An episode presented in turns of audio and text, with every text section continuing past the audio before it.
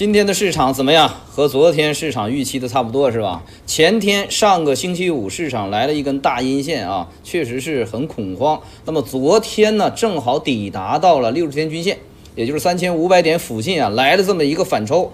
但是昨天的反抽显得是力道不足，市场的成交量没有有效的释放，这说明这种反弹的力量啊，还是呃处在市场质疑这样的一个阶段。 但是今天的市场完全变了另外一个样子，我们来看一下啊，从今天市场的成交额上面来看，今天是成交了 一点一二万亿，给我们一种什么感觉？很久都没有创出这么多的成交量了，是吧？今天是放大的成交量的一天，那么我们再来看今天的指数走出什么样的样子出来呢？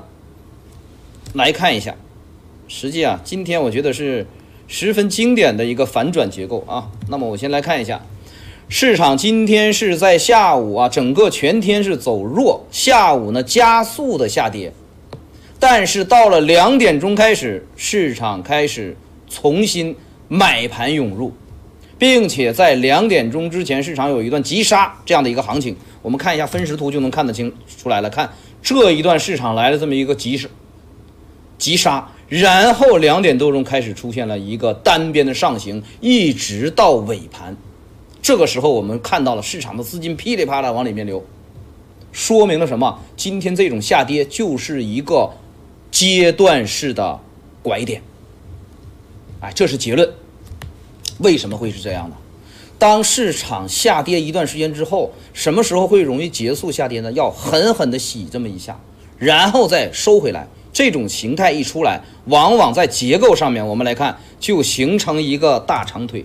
我们看，形成一个这样的大长腿，并且今天最敏感的是，直接杀破了 三千五百。你看，今天最低点到哪里呢？今天的最低点，上证指数是跌到了 三千四百九十六点九三，破了 三千五百。别忘了， 三千五百 可是市场的楚河汉界呀、啊，破了 三千五百。 出现了什么效应呢？立刻被收了回去，所以说它向我们传递出这样一个信号：这个楚河汉界过不得呀，也就是市场仍然是处在一个多头的，呃，这个结构当中。那么再从时间的角度来看，我们看指数下跌了有，这是讲时间了啊，这个是很神奇的事情，下跌一个星期，下跌一个星期。 那我们看此前的下跌，多数都是一个星期左右，不是七天就八天，一个星期左右。那么，在这一次指数跌到第七天的时候，收出一个十字星出来，这就是探底回升线，经典的技术拐点结构。那么，既然叫技术拐点，那指数接下来怎么看呢？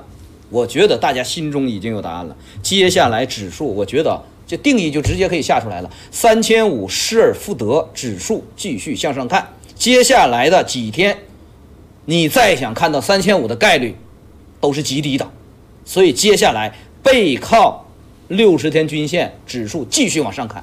我觉得这个时候不用再去模棱两可了啊，什么震荡啊，什么调整啊，整理啊，连个答案都没有。我觉得这时候可以给答案了，就是指数接下来往上看啊。好的，这是对指数的一个看法哈。好，那么我们看一下今天市场的情绪面啊。今天的情绪面，我先给大家拿出一张题板来看一下今天的涨停板的一些情况。短线的情绪啊，今天的昨天市场走的是化工。我在附这个短线情绪之前，我跟大家再聊一个话题啊。什么话题呢？就是当指数出现一个拐点的时候，大家一定要擦亮眼睛。 因为这个时候有新题材要诞生出来，往往新的题材的诞生都是伴随着指数要出拐点的时候它蹦出来，它有可能先于指数蹦出一天，或者同时和指数一起出来。什么意思呢？比如指数探底回升，谁啪啪啪啪上板，这个时候就说明啊，这个资金呢、啊，这个短线游资对这条线，哎是比较聚焦的。所以说今天我们要一定要把这个 盘面资金的热点要给它梳理透了，因为今天有可能就是这条线的，呃，起点，就这一两天的起点，明白我的意思吧？好，呃，玩玩涨停板的都能听得懂，好吧？因为它跟指数是形成一个共振。好，那我们来看一下啊，短线的情绪。今天、昨天最强的市场板块，大家一定会告诉我们是化工板块，对不对？昨天化工板块走强，今天化工板块再接再厉。那么化工这条线一定要把它列为现在很重要的一条线。那么同时，化工这条线的上涨孕育着什么？ 想象呢？除了化工以外，它孕育着说周期股已经崛起这样一个事实，所以接下来周期股的这条线，你一定要把它作为一个重中之重来看。除了化工以外，还有小金属啊。我们看一下商品期货里面的铜啊、有色金属啊，现在都进入到了一个上行通道。那么，有色金属的板块、化工板块，接下来我觉得是市场当中的焦点。 好吧，那我们再来看一下啊，今天市场的还有一部分前龙头走的也是可圈可点。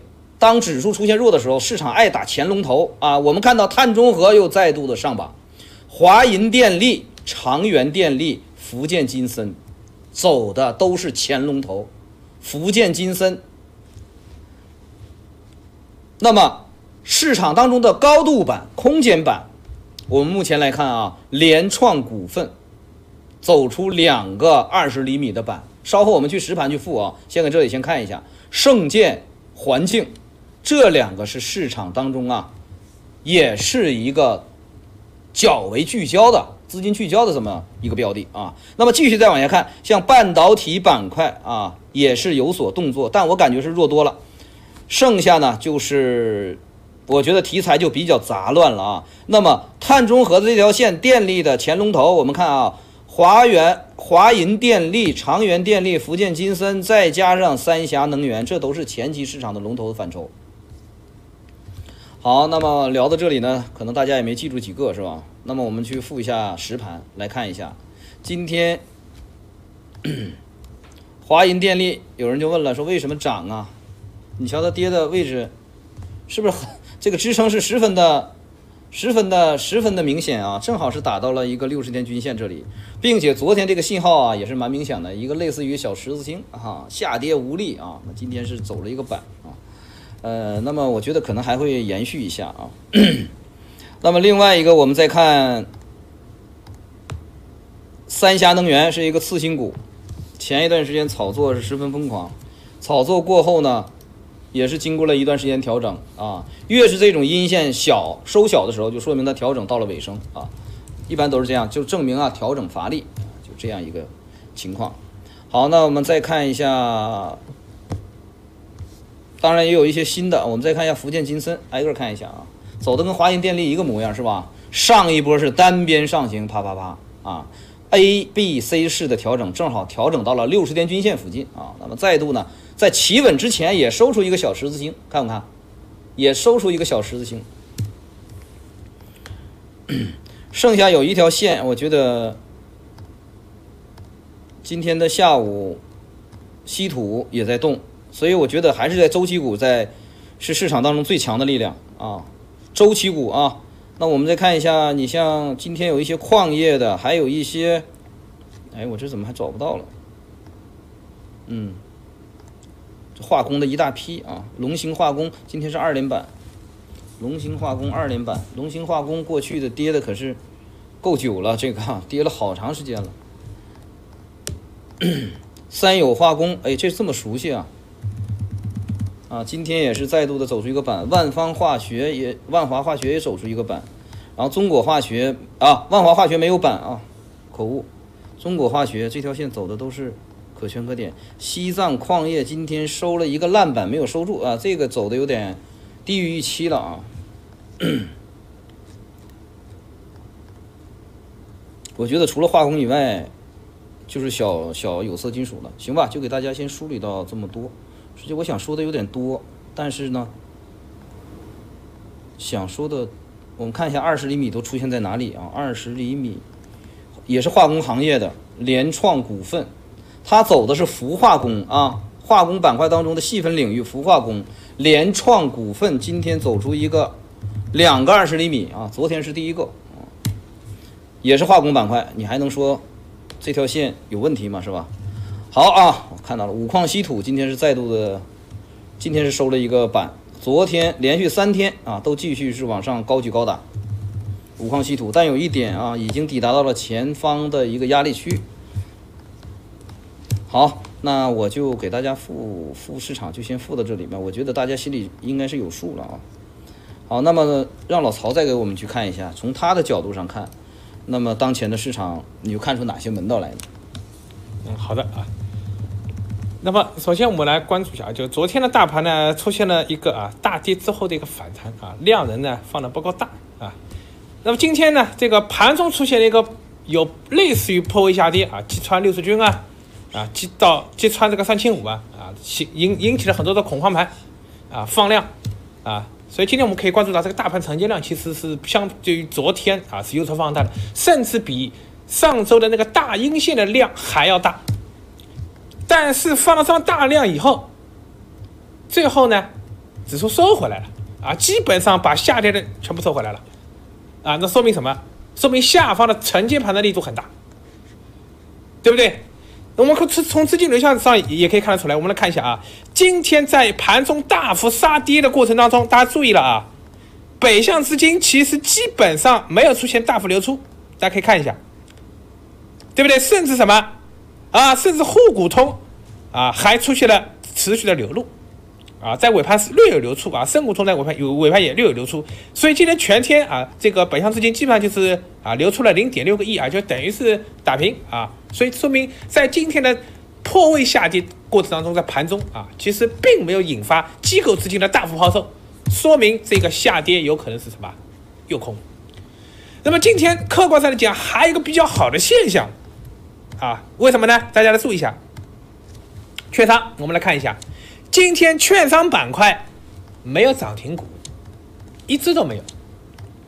啊，可能有些投资者啊觉得有疑惑，来没有涨停股啊？为什么说是好现象？我们注意的啊，大家来看一下大盘，啊，大盘突破以后，大家注意啊，在五月二十四号的回踩过程当中，有券商护盘的啊，大盘拉起来了，对不对？那么在两周之前啊，在这个大盘第一次六月十七号、十八号跌到六十均、跌到三千五附近，也是出现了有券商股护盘的动作，只有一次涨停，对不对？包括什么？包括上周啊，在六月三十号，当时我也说了，那那个什么，长城证券，我说这是一个护盘，因为它只有一只涨停股，我说这个当心啊，如果是真的是好的话，为什么要去护？为什么要去打一只券商股的涨停？结果大跌了。七月一号以后，对吧？嗯、但是注意到今天的一个探底回升，没有券商护盘，也就是说这个反弹是出于市场本身自然的动作的一个什么反弹？也就是说，这样的形成的底部可靠性要比护盘来的一个见底的可靠性，我认为要更什么？嗯，更有效。嗯啊，这是我自己认为，所以我我说了，今天券商没有涨停，大盘能跌下去再全部收回来，其实反而验证了今天这个底可能才是真正的底。像前面大家注意一下，六月十七号、十八号，大盘跌到了三千五百零三，这个底部为什么今天会破一破？因为这个底是券商护盘形成的底，它不是真正的底，这个低点不是真正的低点。那么今天这个低点有可能是真正的低点，因为今天券商不护盘，没有涨停股，大盘反而能全部收回来，这更加就务实了这个底部的特征。啊，所以我是这样看的。所以从这个，呃，为什么我会说这样的话啊？券商不涨停，大盘反而是底部啊，这是我对这个目前市场的理解。那么今天的造成盘中大幅下跌的一个主要原因啊，也是因为啊这个呃，在上周五出现了一个关于这个呃 C R O 的相关的一些消息啊，就是这个呃大家来关注一下啊，就是国家药品监督管理局啊有一个啊，就是以临床价值为导向的这个抗癌药物啊，有一个这个价格的这样一个相当于是价格的一个监管啊，那么可能是对，因为我们都知道啊，抗癌药价格很高啊。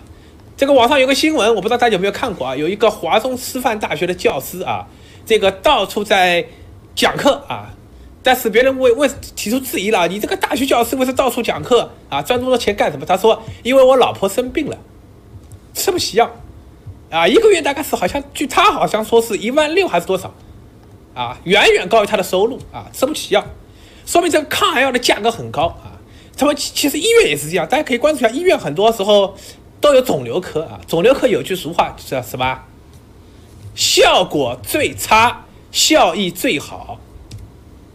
说明什么？嗯、说明这个啊得肿瘤的人，他花的钱最多，但是呢效益最差。嗯，而效果最差，因为基本上都看不好的。啊，但是花的钱可能是最多的啊，说明这个肿瘤药价格很高。那么国家实行这个肿瘤药价格的指导原则，就很有可能什么对相关的这种药品企业业绩会有较大的这个压缩，它的利润肯定会什么，肯定会出现一定的下滑，所以就造成了今天大家可以可以呃很明显的看到相关的医药板块啊，尤其是这个 C R O 概念是跌幅榜的排行第一。嗯。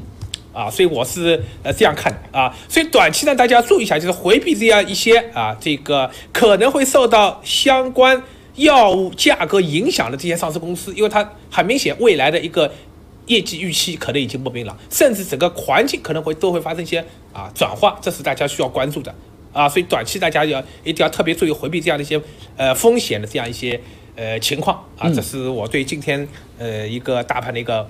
啊，观点好的，好的，感谢老曹啊，确实是这样啊。今天的医药股是杀的，确实是太猛了。我们看一下，你像泰格医药，这都是过去的医药的大龙头啊。你瞧，三个交易日杀下了这么多啊。然后爱尔眼科也给带崩了啊，爱尔眼科在这个这个这个呃创业板里面也算是第一把交椅了。来看爱尔眼科啊，连续三天也是出现了一个大幅的回落啊。那么今天表现的好的还是。刚刚也聊到了，还是这个化工板块啊。不过还好，老曹昨天啊就给大家做了一个提前的这么一个提示。我们来看一下，这是昨天的题板啊，我今天又把它带了过来啊啊，跟大家昨天晒的这个这个化工行业的相关公司啊，我们看今天有这里面就有好几个涨停的啊，今天啊是很准啊。那么这再准也是昨天的事情了啊。呃，那么今天呢，现在问题是这样子的，化工板块周期股，比如小金属，包括化工。呃，比如说我们广大投资者啊，也认可这条线。嗯，那么接下来化工板块已经进入到什么阶段呢？就是细分领域，化工这个这个这个这个话题太大了，行业众多，我们要在众多的行业当中啊，去寻找是哪个先强，哪个后强，哪个最值得参与，哪个最合适。我觉得应该是围绕这样一条思路啊。那么你像今天连个刚刚我聊过了啊，就是两个二十厘米的走的是氟化工，那么还有没有别的化工？就是接下来是可以关注的，老曹、嗯。对的啊，那么昨天呢，其实我们关注的更多是一些基础化工，对啊，所以听这名字就很很清楚，它就是一眼就知道它是化工，对吧？这基础化工，但化工呢，其实不仅仅有基础化工啊，还有一些什么呢？就是跟化工相关的啊，比如说细分领域，就像今天表现的氟化工。那么我不知道大家有没有关注到，近期这个锂电池板块一直比较强势。那大家可以注意啊，锂电池板块这个强势说明什么？未来的需求很大，大家对这个锂电池行业很啊这个非常看好。但是大家有没有了解过这个电池的材料、电池的成分是什么？大家来看一下，大家注意啊，电池当中电解液的溶剂占到了整个电池质量的百分之八十到八十五，成本占到了电池的啊这个呃价格的百分之四十到五十。说明在电池的构成当中，这个电解液非常重要，相当于是什么？锂电池的血液啊，可以这样去理解，嗯、啊，那么这样啊就更比较直观一点了，对不对？那么电解液的需求，大家来看一下，从目前已公布的数据来看，二零一六年到二零二零年，大家这个表格啊，左边这个表格可以看得很清楚，这个需求是什么？呈啊倍数增长啊，呈倍数增长，是不是啊？这是国内的啊，国际上大家可以看一下，二零一六年到二零二零年这个电解液的需求啊，也是呈倍数增长，基本上比较同步的。那么后面啊，从二零二一年到二零二五年，这是推算的啊，根据这个呃目前的趋势来推算未来这个需求的啊，是提升的非常快，就像啊前段时间我们分析化工一样啊，需求很高啊，但是这个什么产量它是不是同步跟上了呢？啊，比如说啊，这个电池材料当中啊，有一个叫 D M C， 就是聚酯二乙酸这样一个材料，在整个电池当中的一个电解液当中的含量是最高的啊，三十五点六啊，最大的一部分。那么注意了，我国的这个 D M C 的产量，大家注意，看看产量啊，产能和开工率结合在一起就是产量，就是灰色的柱子，大家注意一下，从一三年到二零年近七年的产量基本上比较平稳。没有出现相关的爆发式增长，大家注意到没有？你看看宁德时代的股价高不高？很高。但是宁德时代它是什么？生产电池的，大家知道知道，对不对？但是很多生产电池原材料的一些厂商，它的产量不提高，但是随着这个需求不断的拉高，那么相关的这个价格一定会什么水涨船高，从下游传导到上游。 啊，这个价格传导机制就其实就是这样的啊，所以我们关注的也是什么呢？也是会去关注电池材料这样一个电解液的啊相关的一些啊个股，嗯啊和上市公司，嗯啊。那么说到这里了，我觉得我就该问了，嗯，那有哪哪几家上市公司比较好的啊？那么这个问题呢，呃，其实大家可以去啊联系助理啊，因为我们已经是把相关的这个。 呃，整理的上市公司啊，都已经发给我们的助理了啊，嗯、大家可以去找助理去领取一下啊。好的，嗯，好的，感谢老曹啊。如果想拿到这个上市公司的名单啊，可以联系一下微信助理啊，直接索取。好的，那么老曹啊，对这个整个的市场、啊、实际把握的从，从无论是从节奏感啊，还是对市场的理解的深度啊，可能是这么长时间以来啊，我们的广大观众也是有目共睹的。那么。 离不开他的投资三板斧，是吧？嗯、那么今天啊，就给我们的股民朋友也传授一下你的绝招哈，三板斧跟我们去聊一聊，让我们股民朋友也学习一下，好吧？嗯，好的，嗯、啊，好，我们以前呢，呃，有近一段时间啊，一直在讲这个啊，那么讲过了理念，啊，讲过了实战，啊，那最近两天呢，啊，我觉得我们要开始收工了，啊，讲到了一个收官阶段，也是最重要的阶段，什么呢？风控。 那么我都知道啊，任何的技术其实都离不开风控，这是一个很重要的环节，也往往是很多人不太重视的一个环节。所以在股票当中有一句话叫“会买是徒弟，会卖是师傅”。你光会买又没有用啊，你不会卖，就像你啊做投资一样，你光会什么，光会技术分析，你不会风险控制，其实到头来也不见得能够获利。啊，但是这很多人也是什么？ 忽略的一个环节，以为只要技术到家就一定能赚钱，其实，在投资市场根本不是这样。那么我们来看一下资金管理、风险控制它包含哪些东西，大家注意了。比如说我们做投资啊，首次开仓所占的资金不超过总资金的百分之十，永远只在盈利的仓位上加码。你做到了吗？你是不是被套去加仓的啊？盈利超过百分之五十，把利润的百分之四十提取出来。 作为一个备用，亏损超过百分之五以上，首次开仓的资金降低一半，说明你的操作有问题了。永远不要让持仓从赚钱变得亏钱。换句话说，当你的股票有了一定的利润之后，要把出局点移到你的什么盈亏平衡点之上。也就是说，最坏的打算，我的盈利全部擦掉，但是我不能从赚钱的股票拿到亏钱出去。